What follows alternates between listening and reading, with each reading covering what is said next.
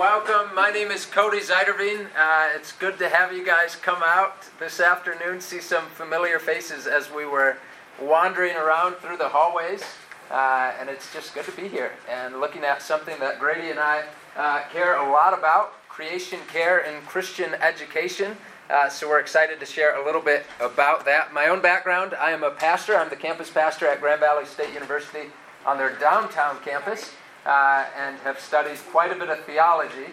And so I'm coming into this conversation from the Bible side of things, uh, and then Grady's kind of walking in from the other side. Yeah, well, not excluding the Bible, let's be upfront. so, my name's Grady Zuiderveen. I worked for the U.S. Forest Service. Before that, uh, I got my PhD from Penn State. Um, excited to be here working with Cody on this topic. So, just as a little bit of background, uh, so you know why we're here, I guess. Uh, a few years ago, we wrote an article for the Banner. Uh, Brenda Vanderploeg, who kind of coordinates this conference, uh, went to our church when we were growing up. She saw it, invited us out. Since then, we've had the opportunity uh, to give another talk at Yale's graduate uh, conference in ecology and religion. We were invited out there to talk on the same topic as we share this interest um, from two very different perspectives. So excited to be here, talk with you all. This is hopefully going to be quite an interactive uh, hour. So we'll kind of set the stage, but we really are looking for a lot of participation. So uh, if you're about to get drowsy halfway through, mm-hmm. we're coming back to you. So uh, hang with us, it's coming around, uh, and we're looking forward to it. Uh, and just to clear the air about it, we are identical twins. You're sitting there with us. Uh, so, since the creation of the world, we have depended on plants to sustain us and to nourish our bodies. That's the way the Lord created the world, and that's the way He created us. Uh, and so, as we start to build a framework of creation care, we have to look at that because when God came into the garden, the Garden of Eden, He recognized that all that He had created was beautiful and good. This was the Lord's assessment of the garden, and this was uh, what laid the foundation for the creation of humanity. When he created humanity, it was to place them in this garden that he had created, that they could make it flourish, that they could work it and take care of it, as Genesis 2 tells us. And so God creates Adam and he places him in the garden. And it's all because we know that this creation is abundant in its beauty and it is abundant in its provision. These are the two things that the Genesis account holds together, and uh, it doesn't put them in tension at all. That there's beauty and that there's provision in the same place. And the human's role is to promote both of them. And there's not too many places in the world today that still match that. If it's a beautiful space, we kind of put a fence around it and we say, you know, this space is for beauty. And then if there is a place that is fertile, we'll put a fence around it and we'll say this place is for growing food. And we'll work it year after year after year. And we create this divide that does not exist. At least in the beginning, there was a place that was for both for beauty and for provision. And what's interesting about that is that God's assessment of the beauty and provision of the garden was the exact same as Eve's assessment one chapter later. So when we see Eve come into the garden, and come up to the tree, it says of her that she saw that it was pleasing to the eye and good for food. This is the exact same assessment that God had in chapter 2 that these plants that He created were pleasing to the eye and good for food. The assessment was the same, the action was the opposite because in the garden, God saw that, and so He created humanity in order to make it flourish even more, to make it more beautiful and to make it provide even more. And so we saw in God's response to those two, let's make more of it. And so he made humanity. And then we see in Eve's response just the opposite. I see something beautiful and I see something good, and so I'm going to take it for myself. And we see for the first time this divide between God's desire for the garden and what we have decided to do with it. And so, there in the Garden of Eden, we come to see a word that becomes quite rich in the Hebrew tradition because that word for beauty of the garden is the word hamad. And hamad comes through Hebrew scripture uh, to mean greed. And we see that in the Garden of Eden, something of the beauty in the world and greed come entering almost hand in hand. That when we see things that are good and beautiful, we learn instead of promoting them and causing them to flourish, we learn to take them for ourselves. Hamad. And we see that run straight through the scripture. Even in Job, he laments, They knew no quiet in their bellies. In their greed, Hamad, they let nothing escape. So, right from the start, God made that which was pleasing and good, and right from the start, we learned to take it for ourselves to the point of transferring the meaning of that word from beauty in the garden to greed in the world in which we live. So, this is the context from which Grady and I understand stewardship. This is what it means when we're going to talk about what it is we're caring for and why it is that we're caring for it. Because we must experience God's desire for creation in its original context if we're going to experience and engage in God's desire for creation in our context. Because the two are rooted together, the two walk hand in hand. Because stewards are able to delight in what they are caring for, not because of what it can get for them, but because it is both good and beautiful. And the role of the steward is to work those both together. After all, the earth is the Lord's, the psalmist says, and everything in it. And in our world belongs to God, the contemporary testimony of the Christian Reformed Church. It says, We are appointed earth keepers and caretakers to tend the earth, enjoy it, and love our neighbors. God uses our skills for the unfolding and well being of His world so that creation and all who live in it may flourish. So that's what Grady and I work towards uh, yet today the flourishing of the world, because at the, end of the, at the end of the day, the world around us teaches us not only about creation, but about God Himself. And so when we're talking about creation, we're not just just talking about creation. Even in his commentary on the book of Genesis, John Calvin uh, wrote that the intention of Moses in beginning his book with the creation of the world is to render God, as it were, visible to us through his works. You guys can come on in and just go ahead and find a seat. Please do. A lot of room in the front row. Sorry. Welcome.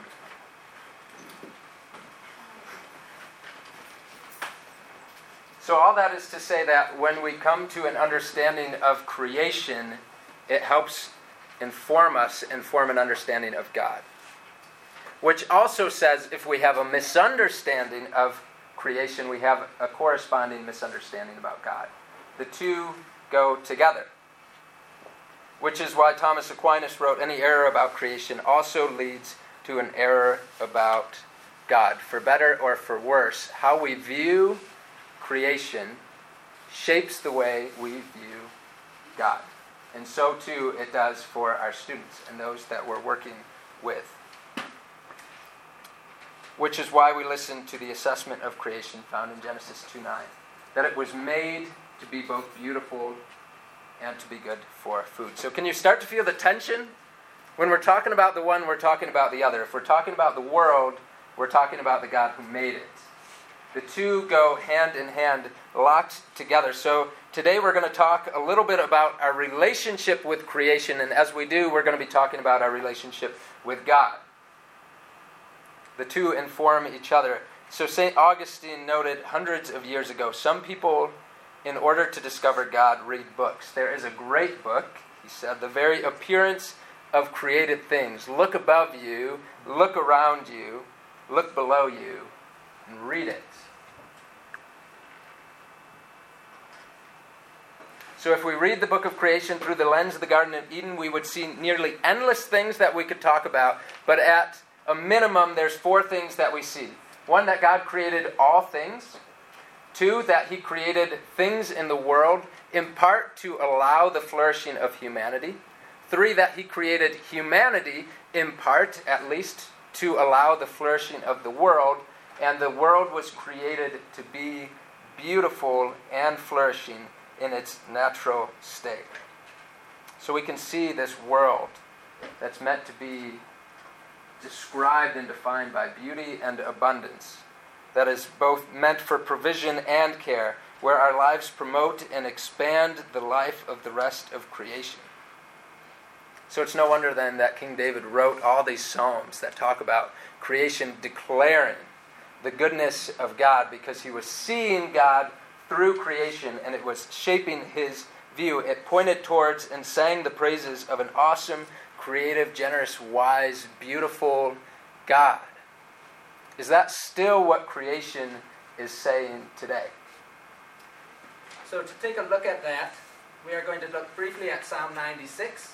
Um, and I will say, you can't see the screen real well, so the juxtaposition uh, that was intended here uh, may be a little dampened, but I think you will get the picture.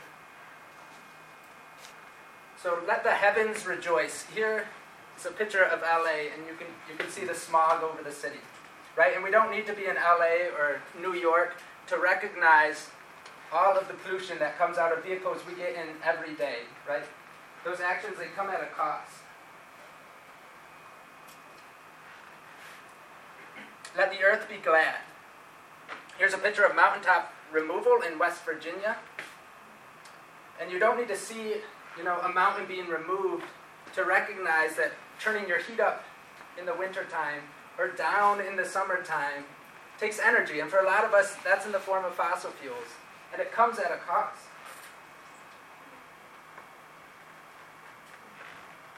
Let the sea resound in all that is in it.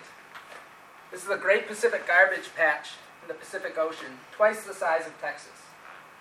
You don't have to be aware of it or swimming in it to recognize that we all have giant containers of trash taken away from our houses every week.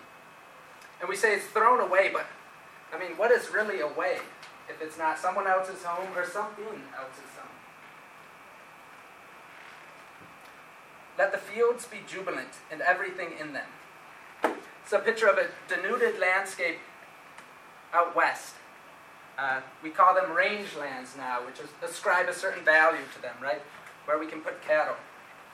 And you don't have to see this to recognize that if the whole world ate meat like we do in the U.S., this is what it would look like. It comes at a cost. Let all the trees of the forest sing for joy. Here's a picture of the Tongass National Forest. I wasn't sure as a national forest, uh, working for the Forest Service, if I could even talk about this. I don't know, so I don't know. Uh, but as you can see, we have a constant desire to develop. And that development comes at a cost, right? In this case, it's clear cutting in the Tongass. And as I was working on this, uh, I kept thinking of this song, right? Pave paradise to put up a parking lot. Uh, maybe the parking lot wasn't right here, but it certainly was somewhere else. And it ends with, Let all creation rejoice before the Lord, for he comes. The world's not quite rejoicing, at least the world around, in the way that the Lord had intended it to. And we recognize that, Grady and I, I think most of us in this room probably recognize that. Uh, and what's interesting is really the whole world is coming to recognize that in various stages. And uh, even in this context, these are the three leaders of the largest Christian groups uh, Patriarch Bartholomew here, Pope Francis, uh, and then Justin Welby, the Archbishop of Canterbury. Uh, and the three of them came together last month uh, in something of a remarkable statement where they all were in agreement uh, and together they represent 1.6 billion Christians in the world. And they released this statement that covered three main points. And they said September is celebrate, celebrated by many Christians as the season of creation, an opportunity to pray and care for God's creation, which, uh, just as an aside, what a remarkable way that would be if we started our school year uh, each year with the season of creation. What a beautiful gift that would be. So, accordingly, they wrote, As leaders of our churches, we call on everyone, whatever their belief or worldview, to endeavor to listen to the cry of the earth and of the people who are poor, examining their behavior and pledging meaningful sacrifices for the sake of the earth which God has given us. And then they look at the importance of sustainability. They say by concentrating on our wealth, we find long term assets, including the bounty of nature, nature, are depleted for short term advantage. Nature is resilient, yet delicate. We are already witnessing the consequences of our refusal to protect and preserve it out of Genesis 2. We must pursue generosity and fairness in the ways that we live, work, and use money instead of selfish gain. Then they go on and look at the impact of people living with poverty and say the current climate crisis speaks volumes about who we are and how we view and treat God's creation. We stand before a harsh justice. Biodiversity loss, environmental degradation, and climate change are the inevitable consequences of our actions since we have greedily consumed more of the Earth's resources than the planet can endure. But we also face a profound injustice. The people bearing the most catastrophic consequences of these abuses are the poorest on the planet and have been the least responsible for causing them. And then the last, they look at the imperative of cooperation. Together, they say, we can share a vision for life where everyone flourishes. Together, we can choose to act with love, justice, and mercy. Together, we can walk towards a fairer and fulfilling society with those who are most vulnerable at the center. But this involves making changes. Each of us individually must take responsibility for the way we use our resources. Caring for God's creation is a spiritual commission requiring a response of commitment. This is a critical moment, they say. Our children's future and the future of our common home depend on it. It's a beautiful statement, uh, and it's actually quite lengthy. That's a very condensed form of it. Uh, but what's beautiful is both the content within it, uh, but also the reality that these churches have been divided for a thousand years. And they've been divided over a whole bunch of things across those thousand years. But the one thing that brings them back together in this year is creation care. That they can differ on all of these different things, but there's one thing on which they agree that we're here in part to care for creation. And these are some of the ways we can do it. And this is true of the Christian Reformed Church as well. It's not just uh, all these three major groups that have addressed this, but the Christian Reformed Church uh, has an official position on creation care, also quite lengthy. Uh, and here's just one paragraph from it. Just as God placed human beings in the Garden of Eden to work it and take care of it, so the Lord calls us, the crown of His creation, to be stewards of His natural world. As a church, we affirm our commitment to work vigorously to protect and heal the creation for the glory of the Creator as we wait for the restoration of the creation to wholeness. We lament that our abuse of creation has brought lasting damage to the world we have been given, polluting streams and soil, poisoning the air, altering the climate, and damaging the earth.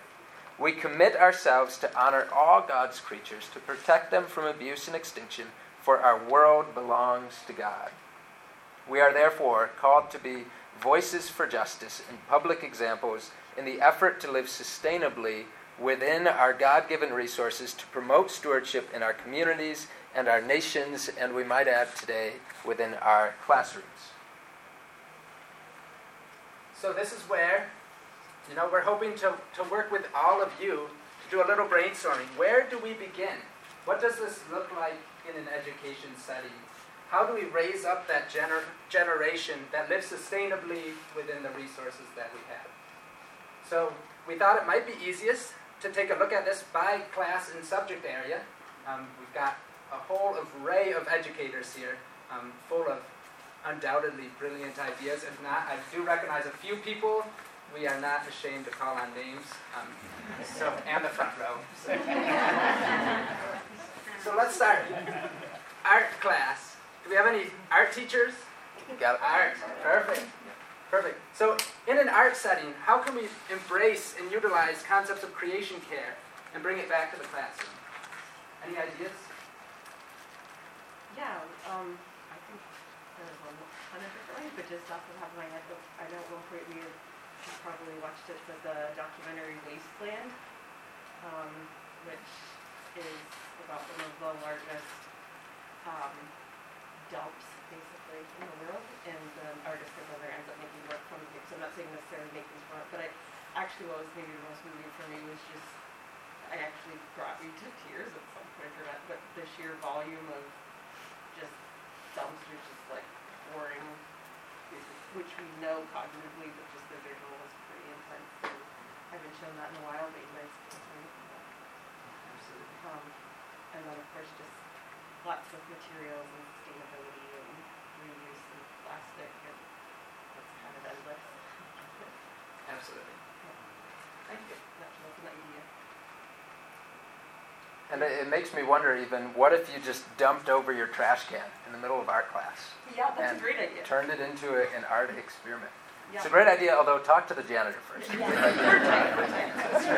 As former janitors, so That's right. recognize the challenge. Other ideas for art? Yeah, go ahead. Um, I've seen uh, quite a few people lately who are starting to make um, like a living out of uh, doing creative things with, with plants. You know, whether it's like you're doing like floral arrangements or uh, even like potting succulents. Potting succulents are very popular right now. So I could see that being a cool way to incorporate and like, you know, to actually really put your hands on plants and a part of creation that um, is very natural and to create something beautiful with that and then to kind of watch it grow and change um, could be a really cool way to like get an expression of touching on what you're talking about so much about how nature is beautiful and so kind of like using those and watching that grow and flourish uh, could be a cool way to connect some of those ideas. Absolutely. It's great. And kind of building off that nature-based education, uh, we know in preschool that's a really big thing. But before joining the Forest Service, I was at Penn State, and they have an environmental center, Shavers Creek. And something they intentionally did to embrace the art community is they have eight stations around the center um, that they continue to use year after year, and they bring musicians, they bring authors, they bring artists all to these places, and they record whatever inspires them there. And I think that's an easy opportunity to use some place-based learning to go, this is what inspires me, whether it is you know a magnificent old-growth forest or a degraded urban landscape. There's opportunity there for incorporating it in and letting artists recognize beauty or devastation in that space. Any other uh, thoughts for art? I have one for art. Um, I've been just looking at ways, you know, school being seasonally during a lot of winter time, and so I've been, or I've seen someone do art in the winter garden, where in winter time, many families are, you know, hibernating in their houses or like don't go outside. So ways that you can, there's an artist in particular, and I can't remember who it was, who has done like an exhibit of art in the winter garden, and so showing kids, you know, pictures of what he has done, and then bringing them out in the school campus and finding just art in the winter garden and creating some type of like walkthrough to show other classes too how there's art in the winter time and like how the Lord has provided creation in beautiful ways even in a time that a lot of people don't go outside. That's great. Well, I looked at the camera just at the right time. Looks like you People are gonna it. make an eye contact. All right. Language arts or English class, depending on what grade level you're doing. Do we have any teachers from those here? English or language arts.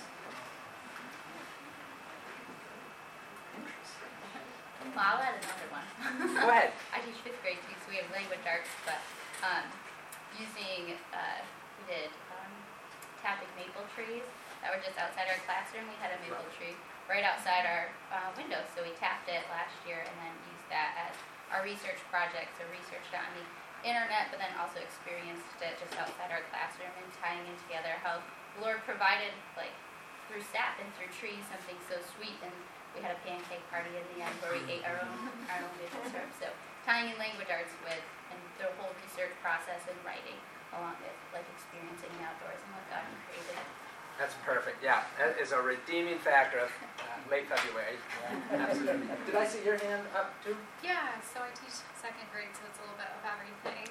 Um, I was just gonna say maybe having students write kind of like a report that they can share with others to share, hey, this is happening in the world, um, and to just kind of practice it like a news thing, or even just writing how this makes them feel. Um, it's just a really good connection to have and to carry with them. Absolutely. Um, I'm an other education teacher, but worked with our language arts teacher on a, one, we did a poem, and it was based on a, it was like Where I'm From, I think was the name of the poem, but, you know, so we had students, that they had that poem as kind of a model, and then we sat them outside, and they had to think about where they're from in relation to their connections growing up with the outdoors, what pieces of um, outdoors and the creation uh, help them develop, and so hopefully making that connection to creation to care for it then too. Excellent. Yeah, that sounds like Wendell Berry. Yeah. Read some Wendell Berry. Yeah. Absolutely. And are you a Warner's by chance? No, Ah, but I know Warner's. I yes. You look somewhat similar. I am Like you could be influenced related. by Warner's. Good. He's a good guy to be Yeah. influenced by. Anybody else? We had our fourth graders research nonfiction, using their nonfiction, or nonfiction reading skills, and as a school, we just looked at issues within, like recycling or composting, and let them kind of choose a topic, and then from there, um, we picked different targets of where we were gonna focus our energies on, but they, they kind of presented their, um, research on that, like, our school is exploring different areas, and, for example, one, even just the thought of maybe we'll add chickens our school, but then he ended up, we never added chickens, but he ended up just convincing his family that they should raise chickens, and, um, I got to eat one of his chickens. He later raised that, that real world connection to, um, research and how can we solve a problem, um, and looking at our school as a whole, like, even our recycling efforts and things like that, and so connecting, um, reading and nonfiction, reading and presenting a solution to a problem sometimes ideas aren't always possible, but in the process, they were passionate about what they were researching. Excellent. So, and I think one ready nexus here is the relationship between inspiration in the outdoors and poetry, for example. So I did ask Cody to come prepared. Uh, he is a pastor, but he's a poet as well. Uh, and he's had the opportunity with, I don't know, what you call them, prayer weekends, silent weekends, silent retreat. Retreat. That's what it is. Uh, where they just have the opportunity to go out, be silent in creation, and just listen to the Lord and pray. Um, and through that, you also have opportunity to let your mind wander to whatever it is. If it's poetry, which it's not for me, um, but it is for some, um, and it gives them the opportunity to think about and write about things that they wouldn't necessarily sitting in the classroom or sitting at home at the kitchen table if they're doing a homework assignment. So I did ask Cody if he would share one briefly, just so you can get a sense of this is opportunity um, that your students could do as well. Go. Yeah. Yeah, and I'm glad there's no English teachers in the room. Here we go. Uh, this was imagining, uh, thinking a lot about the garden in the context of what it would have been like to Adam to walk in a garden that he was called to care for uh, personally with God, because that is the reality still for us, even though we're not in Eden. Uh, that is our reality. So that's the context for uh, this poem Arise, dear child. He gazed into the darkened haze, a smile climbing lines on his face. From lips to brow, they underlined the joy that climbed from deep within. He was weathered, I've heard some say. Like a ship captain who each day has bidden the gleaming sun rise, steadfast he faced the east and smiled, Arise, dear child, the world is ready. The sun and I rose together, the dark of slumber set aside to brightness, to day, to wonder. At this man who with weathered hand sat in a field filled with flowers, gently unfolding each petal, with delight like a child playing, softly saying to them, to me, Arise, dear child, the world is ready. And off we went, still to the east. The grass shivered under his feet with delight at his touch. The trees, oh, the trees, thundered their applause, his breath the cause, bursting with life, his life. He stopped me to see each quaking leaf clapping the next as if to say, May you be praised. Arise, dear child, the world is ready.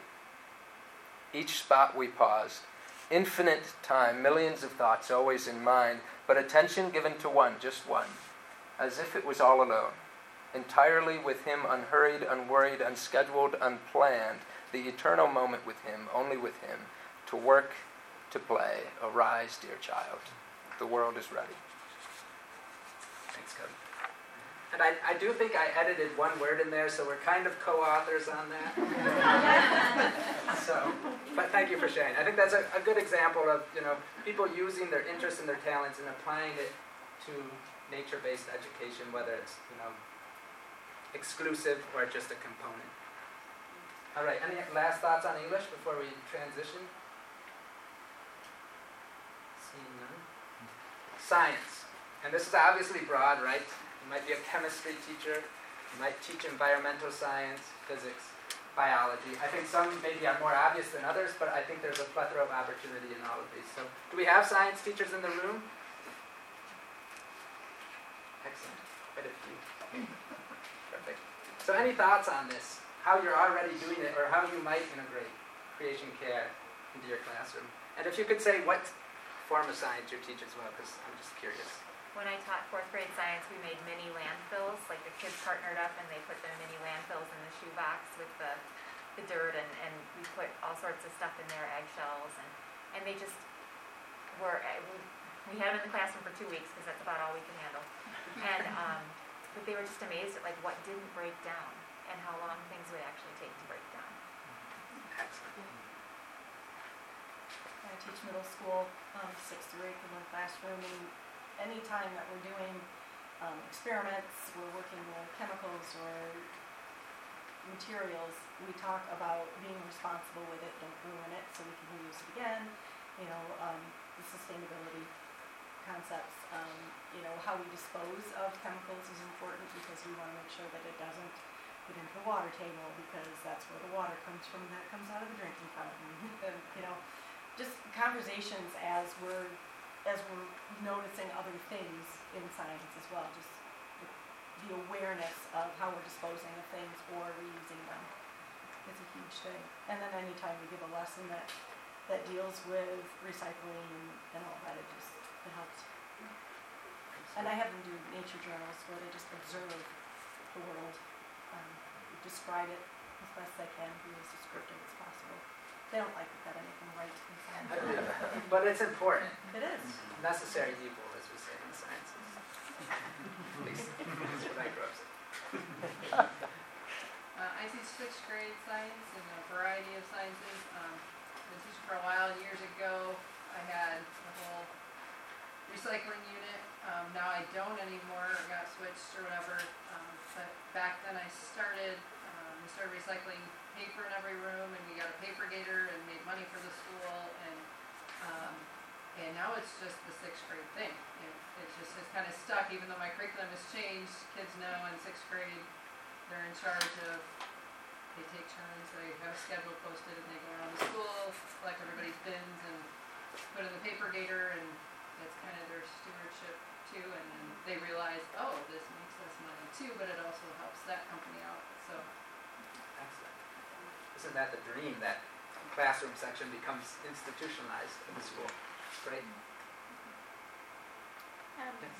I teach sixth through eighth science. Um, a couple things that I've done is take kids to the wastewater treatment plant. It's a free field trip. I, I'm in Indiana.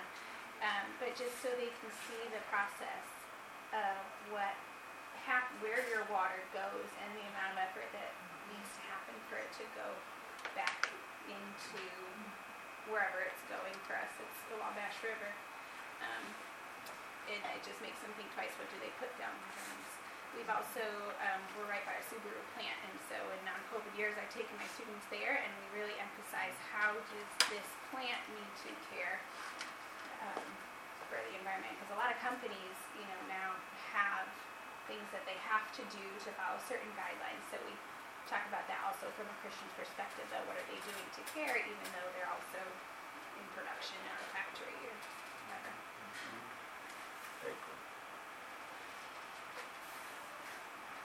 I teach, uh, I teach science, so we teach environmental science, and, uh, I, the last year since January, I've been, uh, taking the kids on the bus, and we, uh, we go to three different sites, and, uh, we're in the water, Lake Mac, Macatawa watershed.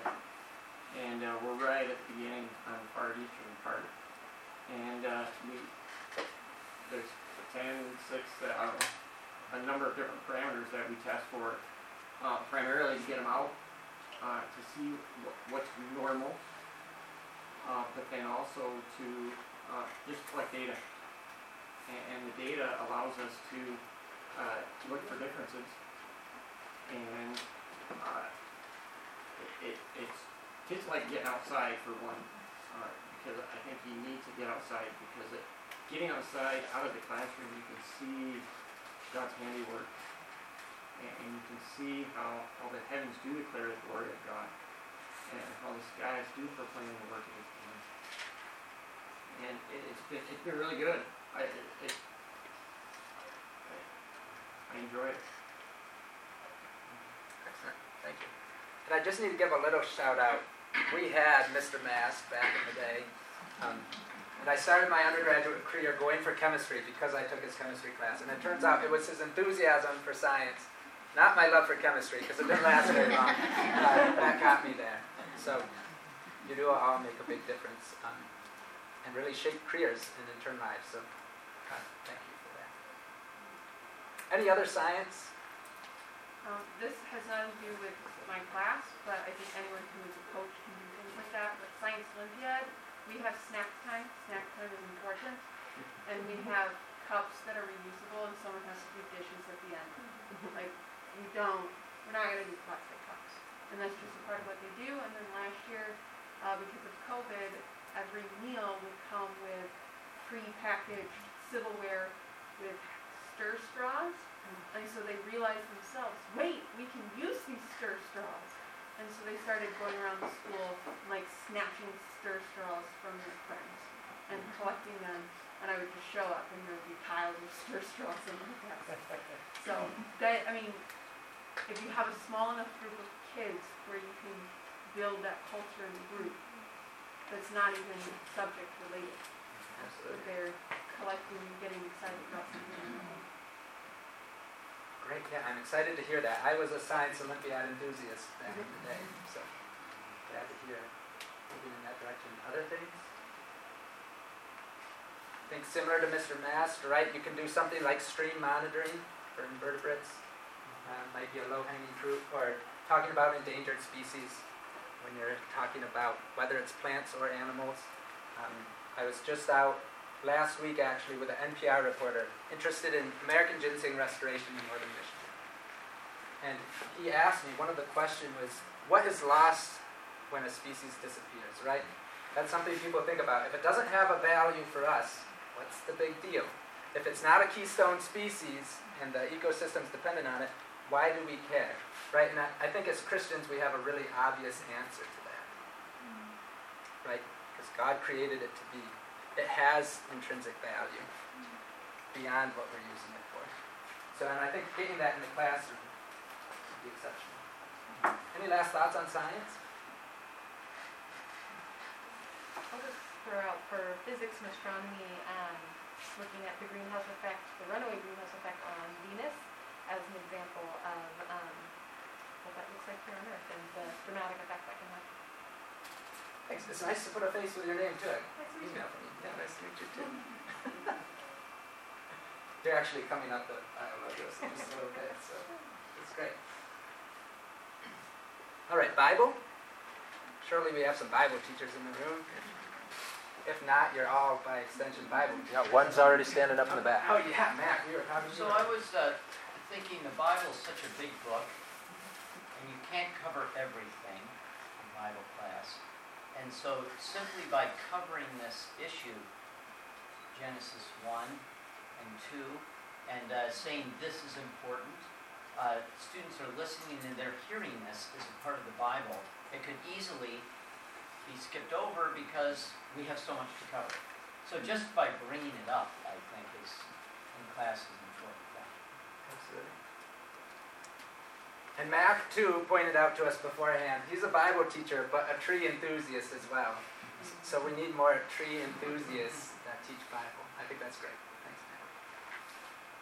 Anybody else? Is there another hand that was about to go up? Yes. I think bringing up Revelation 21 and 22 has been helpful for me. So not only uh, how does the story begin, but how does the story end? I've got four girls, and I sometimes just looking at the magnitude of climate change and the crises, some of, of which you pointed out in that um, slideshow. Which can I email you for to, to get later? I'd love Absolutely. to see the, the psalm reading with that. That was great. Um, but yeah, just with uh, with my kids and thinking, what kind of world are they are they growing up in? It can be easy to sometimes feel a bit despair, like how do we how do we solve all these things? But um, yeah, just going to the end of, of the story and creation made new, um, knowing that it's not ultimately our work, but the Lord's work. It's it's grace. It's Christ who's already won the most important battle and who's going to finish the work. So we're able to play a part in that. We're able to obviously have agency as, as humans like we were always meant to be because of that grace, but I don't need to despair at my small efforts to change or, yeah, take on new sort of lifestyle practices here or there as one person because collectively we're just all doing our part, but it's, it's not up to us in the end. So avoids apathy, I guess, on the one hand, but, but hopelessness on the other, uh, maybe even more so. Absolutely, thank you. Question, Brett. Yeah, go How ahead. do you- How do you, how do you respond to students when they, when they reply back or you talk about creation and, and they say, well, God's in control. I'm not gonna worry about it at all, because God's in control. How do you respond to students? I'm not the expert. yeah, uh, there's a lot of that on a college campus too, right? A lot of pushback against what would be uh, received truth. Uh, and I think part of it is not that ultimately we are controlling the world. Uh, that's not what we're called to do either. Uh, but there is a little part of it which God has placed us in to make flourish. Um, and I think the goal of that or the design of that is really a beautiful outcome. As, as he was saying, it, the Bible ends in a city that looks like a garden, the New Jerusalem. And it is Eden recreated in magnitude that there is a place where no one has any need once again, and everything is beautiful, just like it was in the Garden of Eden. Uh, and all throughout, that's the case. Whenever the Lord's people are living in obedience to the Lord, there's these garden things popping up, whether it's the tabernacle that looks a lot like a garden, or the temple that's got all these garden themes, or the New Jerusalem. Uh, and so the, the work of the Lord's people is always moving towards that, uh, even if ultimately it's God that brings it to completion. Uh, so just kind of inviting along on the way. This is what we do as, as the Lord's people. I was gonna say that I think as Christian educators, we have the opportunity to do the Genesis story many, many times. And even to the point where sometimes my kids come home and say, we're starting in Genesis again, right? yes, honey, you're starting in Genesis again, but that's a good thing. So I think as Christian educators, we can, instead of just teaching the same level and the same layer of the Genesis story, this is an opportunity as we integrate creation care in really digging into the layers of the creation story and our and the um, you know the cultural mandate of the of the creation story as we scaffold their learning. So when they get into the middle school, you know, fifth, sixth, seventh grade, and they're starting to get kind of mature out of the classic creation story, that they then begin to dig into the layers of what's their responsibility. And I think we have a real opportunity because that's it's one of the stories that is repeated over and over in their learning. And so we have an opportunity to really dig deep into that and explore the complexity and the, um, the grace that's shown in the, and the, you know, the garden, the repeated theme of the garden and things like that. So.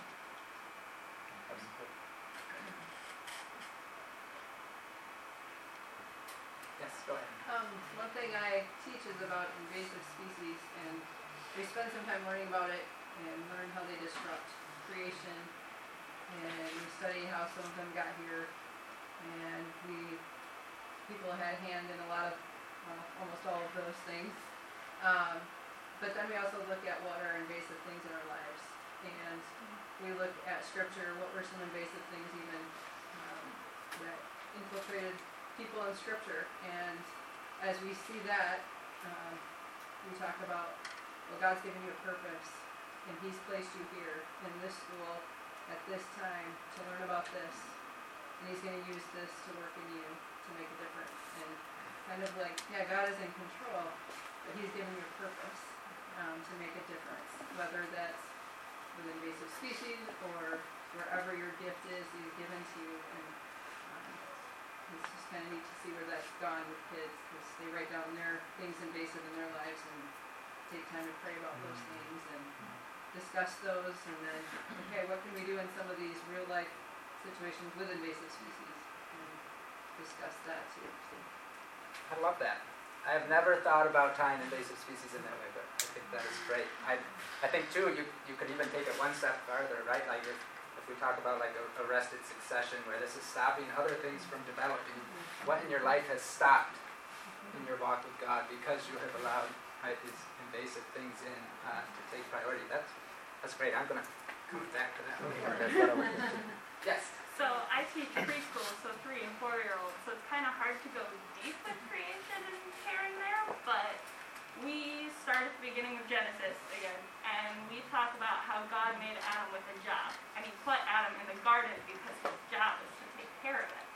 And so I'm saying, I always say to my kids, what did God create you to do? And so you get all sorts of things like, God made me a fast runner, God made me good at animals, or to take care of animals and stuff. And so we talk about Moses next, about how God gave him a job and gave him the tools to do it. Mm-hmm. What tools is God giving you? And I teach nature preschool, so we're outside. So it's like, why did God put you in this class? What mm-hmm. tools did He give you? And so getting to talk about how we are able to, even at three years old, start composting and start telling our parents this is how worms work and this is how the trees and the bugs work and getting to incorporate all of that in that young is really cool and get to see them have those answers.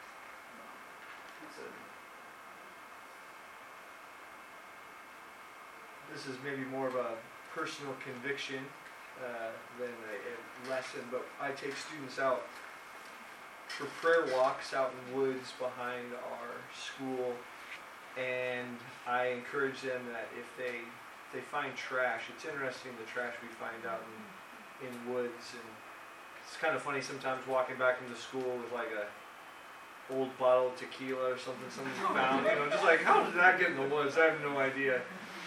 And then uh, and then it's like, all right, we're putting this in the trash, and we're just transferring this to another place. And, and so there is something to be learned about walking by trash or seeing trash randomly in these woods, uh, but then just the conviction is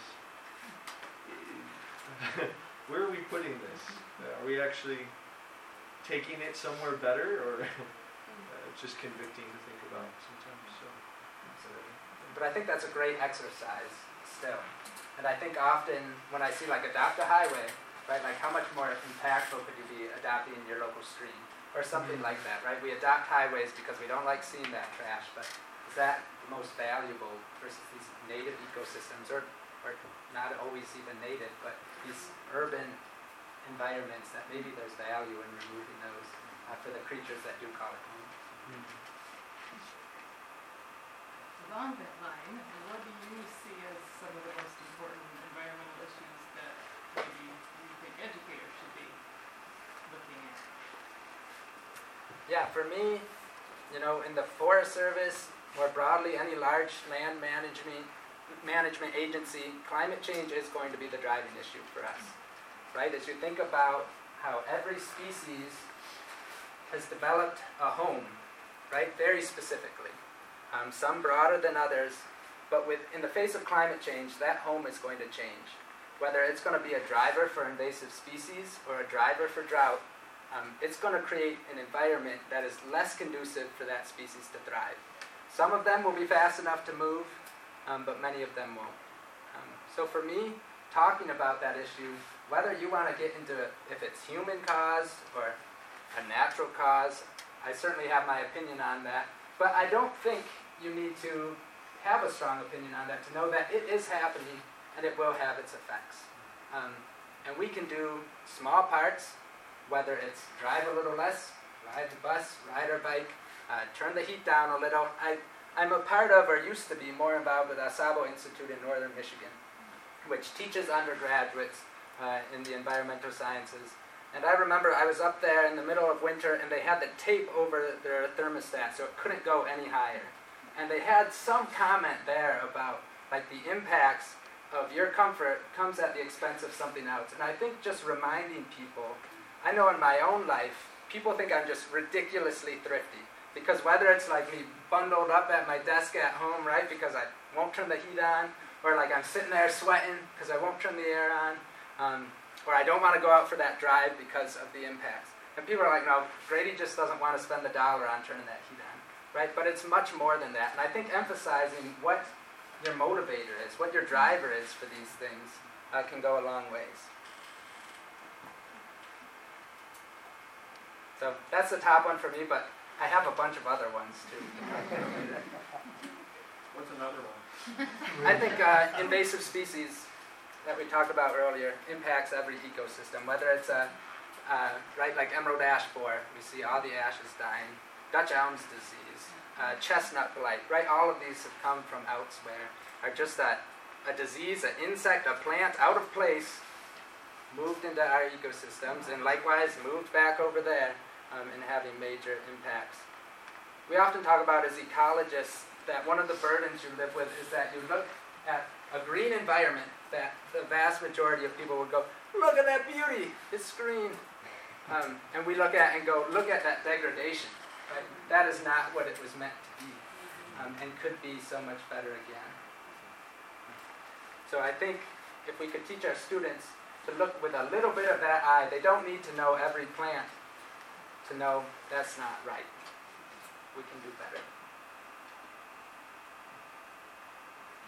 Any other science ones or Bible ones, Ron?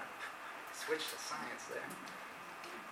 So, and I was just going to shout out BioLogos here um, for Bible teachers or science teachers that are inter- interested in integrating these concepts because they are working on a curriculum called Integrate um, for Bible teachers because I know And science teachers. and science teachers. You're all busy.